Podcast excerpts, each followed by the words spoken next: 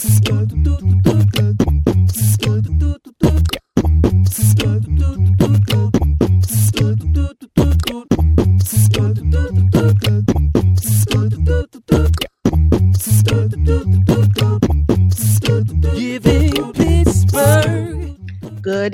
morning, Pittsburgh. Welcome to the Pittsburgh Current Podcast. I am Associate Publisher Bethany Ruhe, coming at you live from Sorgatron Media on Broadway Avenue in beautiful downtown Beechview. Hello. A couple things at the top of the show. um, sorry, I've had a lot of coffee this morning.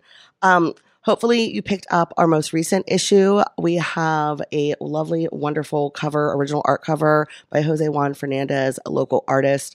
Um, really compelling stuff.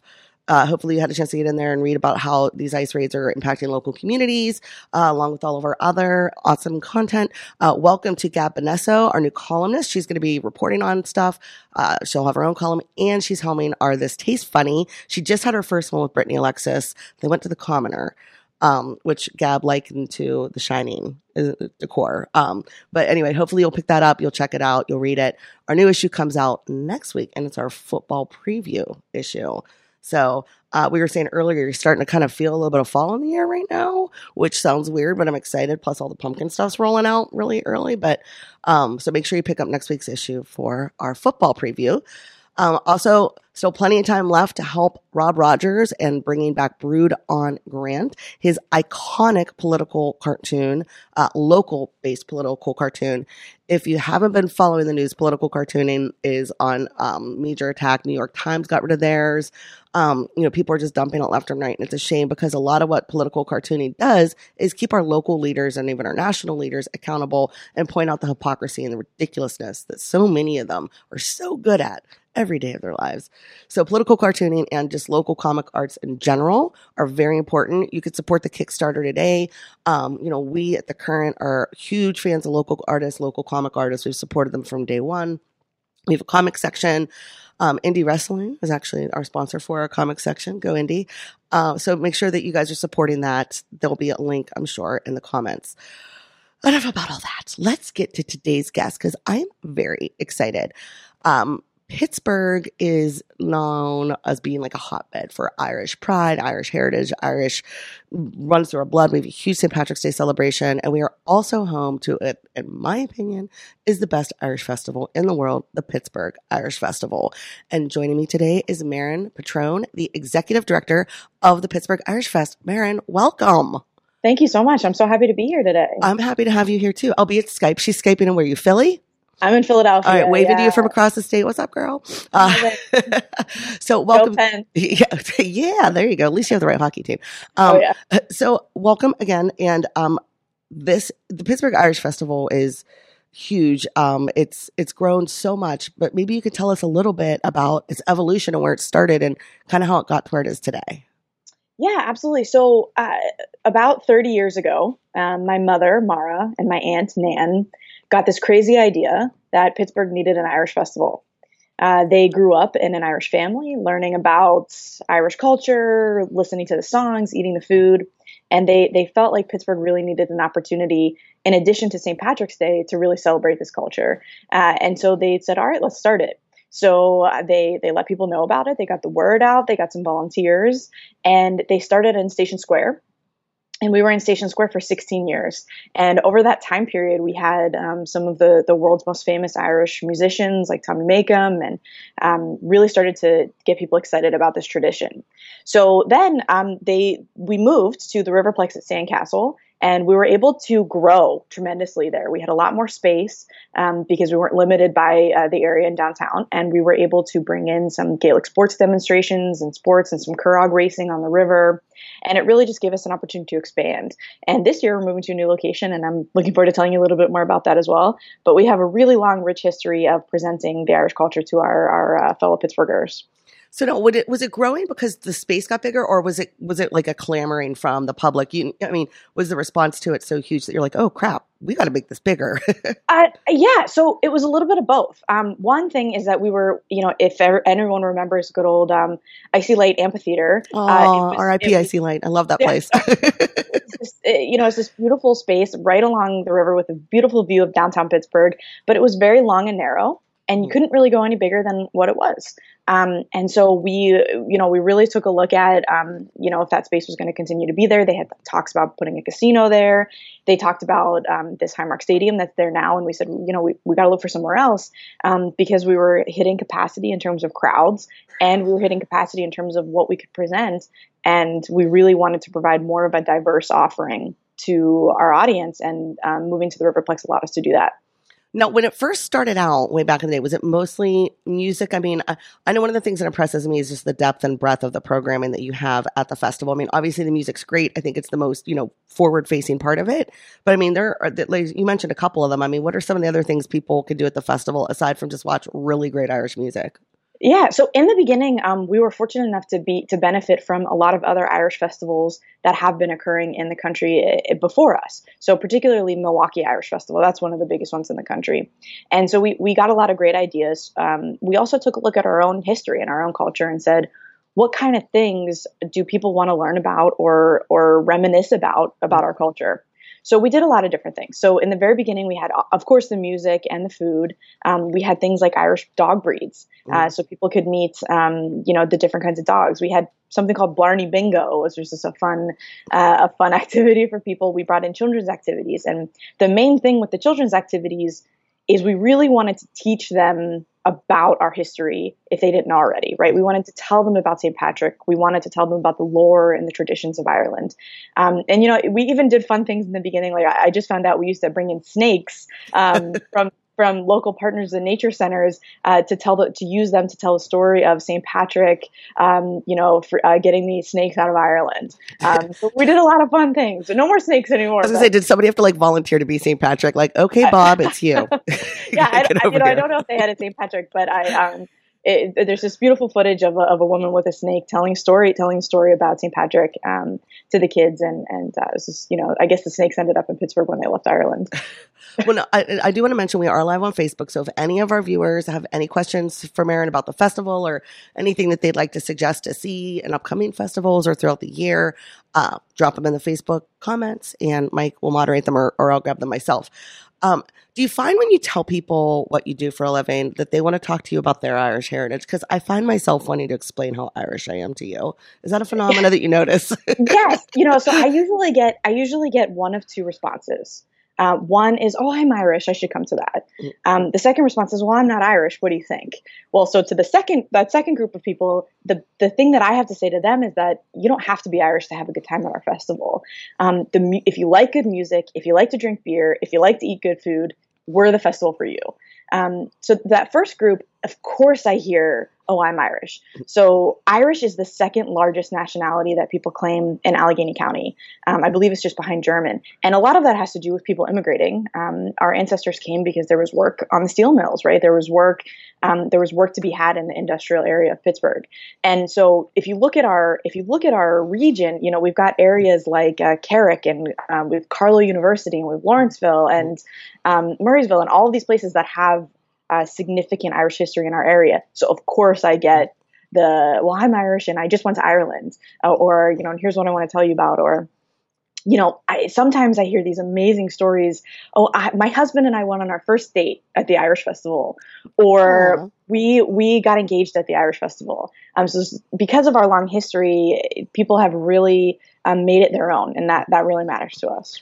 Um, so I'm a Carlow University grad. Oh, there you go. Yeah. Um, and Irish. In case anybody was wondering, my shirt does not mean MFR. This is McConnell Family Reunion. My family reunion is a hashtag. What up, McConnells? My cousin Matt thought of this. I figure I was interviewing. I had to wear it, right? It's, it, it was, it was very topical. Um, see, I, I do, I, I agree. I think Pittsburgh is very, very Irish. Um, or at least identifies is very Irish pride. Yeah. Um, so I think that, that, uh, you nailed that.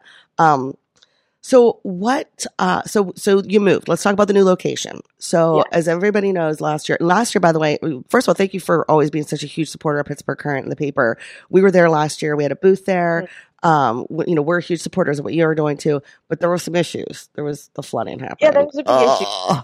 Yeah. So so not to not to harp on what happened, no. but um, we had a uh, you know um the Rains of Ireland made their way to Pittsburgh, and the the Saturday of our it's a three day festival. So the Saturday of our festival, we faced Pittsburgh's um, second largest amount of rainfall in it, its history Dear since we started calculating. And uh, so our, our the luck of the Irish ran out on us that weekend, and we were forced to cancel our third and final day and evacuate the festival grounds. And on Monday morning after our festival, the Riverplex was under 12 feet of water. And we said to ourselves, you know, this this is a risk we're facing now. There's, there's a lot of things changing in the climate, and we wanted to go to a place where we never had to worry about that again. Uh, so we're moving into the main parking lot of Sandcastle Water Park, Okay. which is actually a little bit bigger, um, and it's it's uh, concrete, so there's no mud, there's no risk of mud, there's no risk of flooding, um, and we're bringing in a ton more tents. We're really co- covering the place with tents. We want people to not have to worry about the weather Mhm. at all, whether it's too hot or rainy or, or anything like that. We want them to be able to visit us and not worry at all about the weather. Uh, if it's too hot, we're going to bring in misters, uh, tons of different things. And so, um, what I also want to share is we're moving into the parking lot. So people might be thinking to themselves, where do we park? Don't you worry. We have, we have ample parking available to us. And we've also created a, a partnership with uh, the waterfront, who's allowing us to put some parking in the waterfront area and shuttle people into the festival grounds. So we're taking over the parking lot and we're actually netting more parking. So it's going to be a really eh, something people don't have to worry about at all. Yeah, and if anybody's been to the waterfront, it is there's there's no shortage of parking there. So obviously, I, I think I think it's kind of a trade up uh, in a lot of ways. So uh, ha- has the new terrain made you have to change anything or, or take anything away that you used to do, or or has it allowed you to bring in a new uh, a new event or or experience that wasn't really accessible to the previous location? a couple different things. So, so first of all, we're not limited by hills and trees and uh, other area, other parts of nature that were in the Riverplex.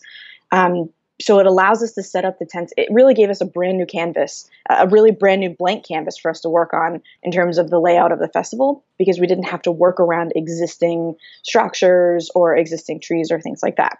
Um, with that being said, people go, well, it's not going to be as green. Well, I can tell you the lot is completely surrounded by trees and we're bringing in plant life because we don't want to take away that Irish green feel of being down along the river. So we're bringing in plant life, we're bringing in beautiful lighting, and, and um, we're going to create a very nice aesthetic for people. Uh, so in terms of new things and, and things we might be losing, um, some new things we're doing this year is uh, we're we're bringing in things that maybe we couldn't because of uh, mud or grass or things like that. So, uh, for example, something small, we're bringing in a bouncy house um, for the kids, which kids love bouncy houses. But uh, because it's the Pittsburgh Irish Festival, we couldn't not have a cultural component. Mhm. So this bouncy house is in the shape of the Loch Ness monster Nessie from Scotland. And so we consider Scot the Scotland our, our Celtic cousins. So we're going to be educating kids on the Loch Ness monster when they go into the bouncy house. Um, so that's something that was really difficult to do in our, our old terrain. Um, but so we're, we're just kind of, it's really going to feel all brand new to people. You know who else likes bouncy houses? Drunk drunk adults. Just be Right. careful. We're going to have to set uh, some age and height limits there, but, uh, you know, leprechauns only. that's awesome. Um, well, that's great. So, and also, I do want to point out the the festival is September sixth through the eighth, which Mhm. is the weekend after Labor Day, right? That's Yes. always that's always the weekend of the festival. So, Yes. if folks listening or watching, make sure you're pre-marking your calendars for those dates. Um, and yeah, that is that's a hard week for weather, right? You can either get that beautiful like late summer, early fall, or it could be 90 mm-hmm. million degrees. So, Yeah, yeah. Last year, the week leading up to the festival was 90 degrees, and it wasn't going to rain. It was Pittsburgh's hot, hottest week of the year, and then quick change because it's Pittsburgh. You know, that's what we Yeah. we got to roll the punches here.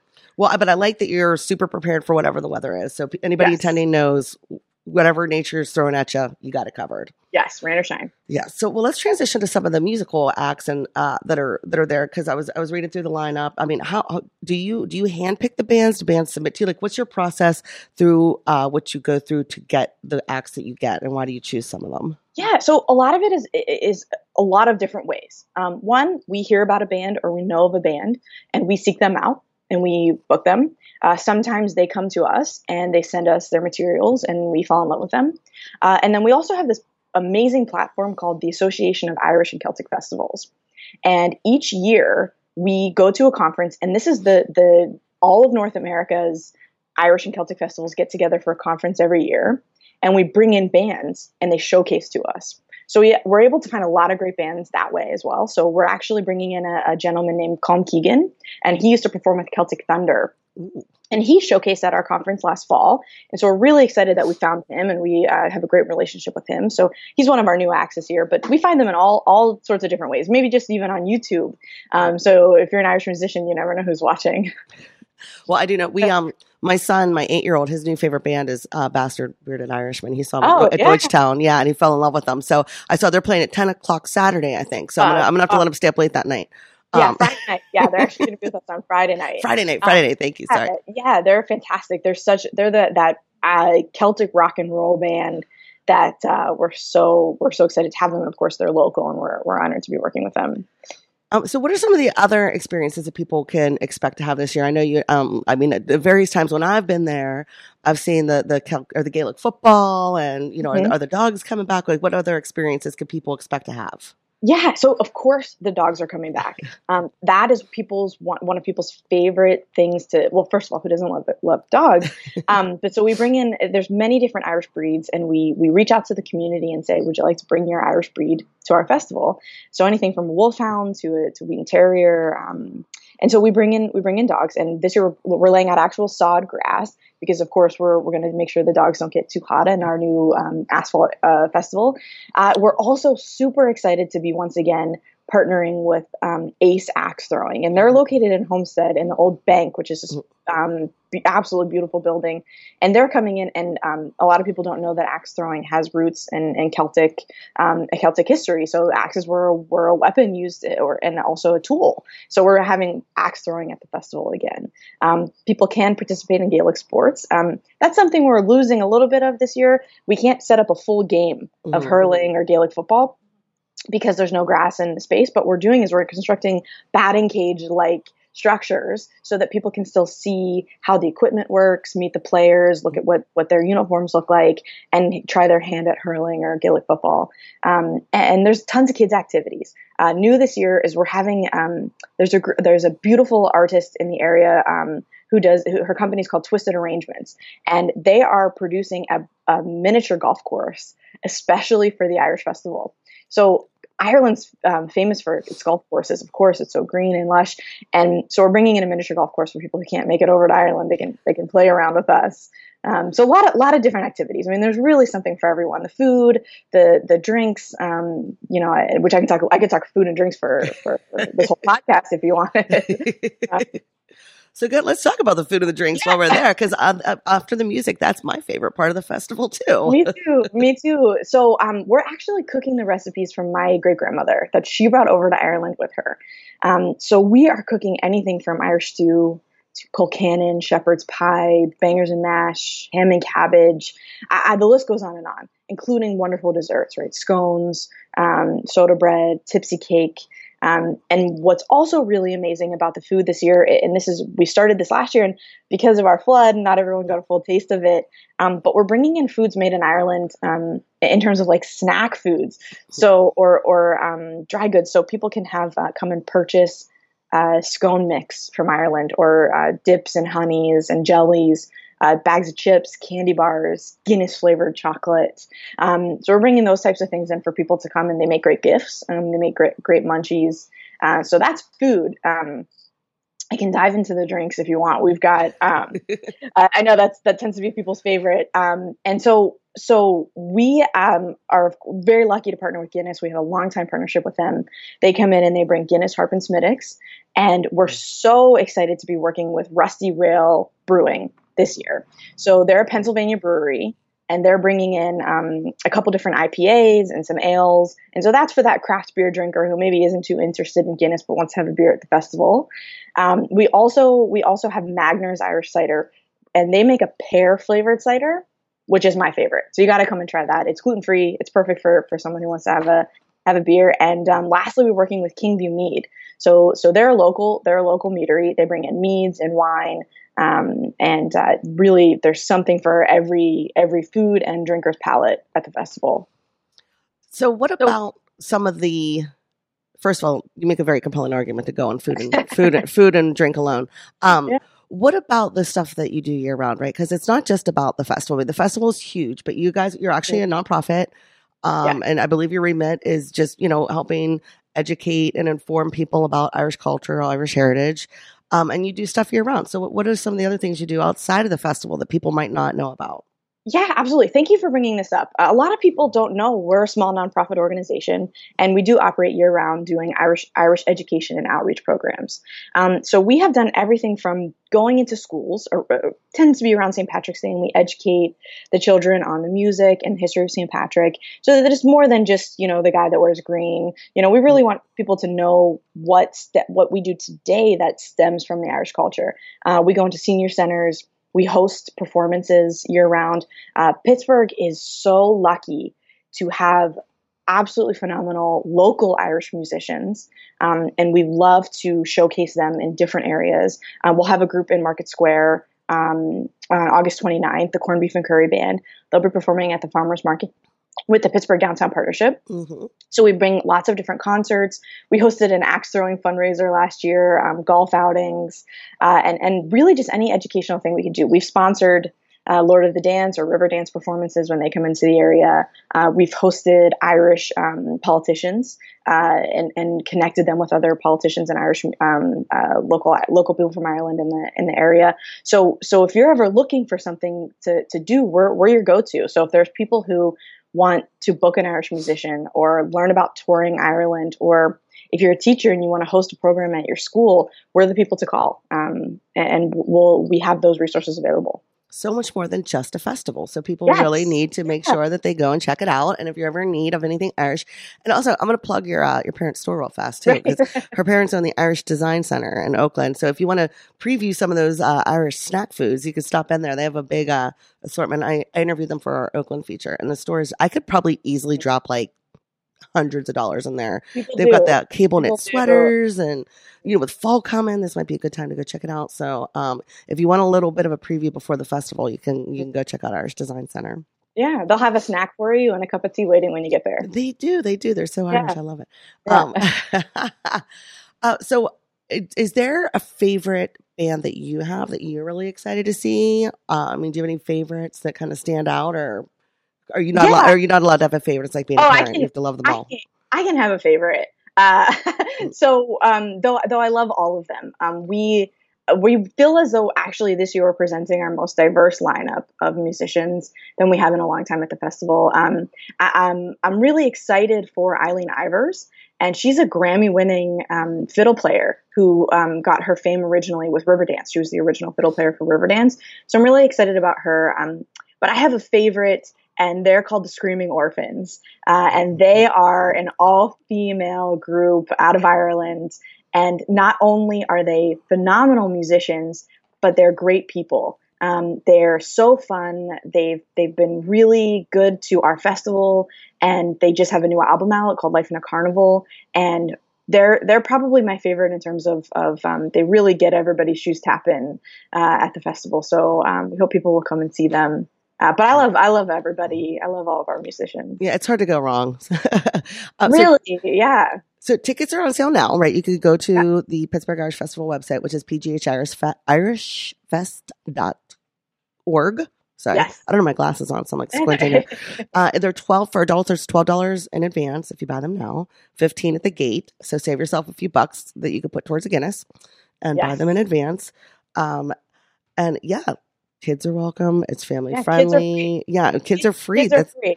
that's amazing. Is there like a twelve and under thing or It's 12 and under. Yeah, we really want to make it affordable for everyone to come. yeah? So we have discount. We have discounts for um, you know students, seniors, military, retired or active, public safety, nurses even get a discount, um, and kids are free. So we want everyone to be able to come. So you don't have to be Irish. You don't even have to really know anything about Ireland. You don't even have to know an Irish person. There's going to be something for everybody. So make sure you guys are checking it out again September 6th or the 8th. Is that right? Yeah. Yes, Yeah, six, six- seven, eight.